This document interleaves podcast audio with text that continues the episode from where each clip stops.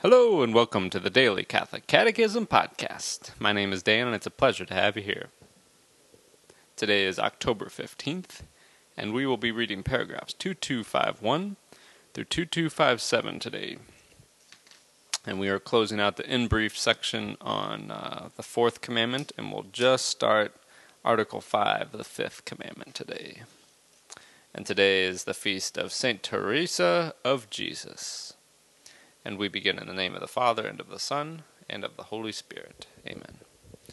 Children owe their parents respect, gratitude, just obedience, and assistance. Filial respect fosters harmony in all of family life.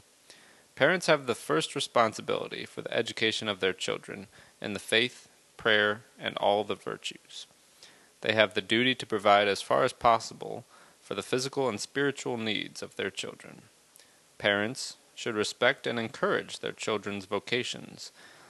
They should remember and teach that the first calling of the Christian is to follow Jesus.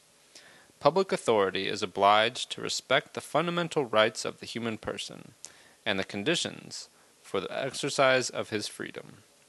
It is the duty of citizens to work with civil authority for building up society in a spirit of truth, justice, solidarity, and freedom. Citizens are obliged in conscience not to follow the directives of civil authorities when they are contrary to the demands of the moral order. We must obey God rather than men. Every society's judgments and conduct reflect a vision of man and his destiny. Without the light the gospel sheds on God and man, societies easily become totalitarian. Article 5, the fifth commandment You shall not kill. You have heard that it was said to men of old, You shall not kill, and whoever kills shall be liable to judgment. But I say to you that every one who is angry with his brother shall be liable to judgment. Thus ends our reading today from the Catechism of the Catholic Church. The website is dailycatholiccatechism.com, and you can email me at dailycatholiccatechism at gmail.com.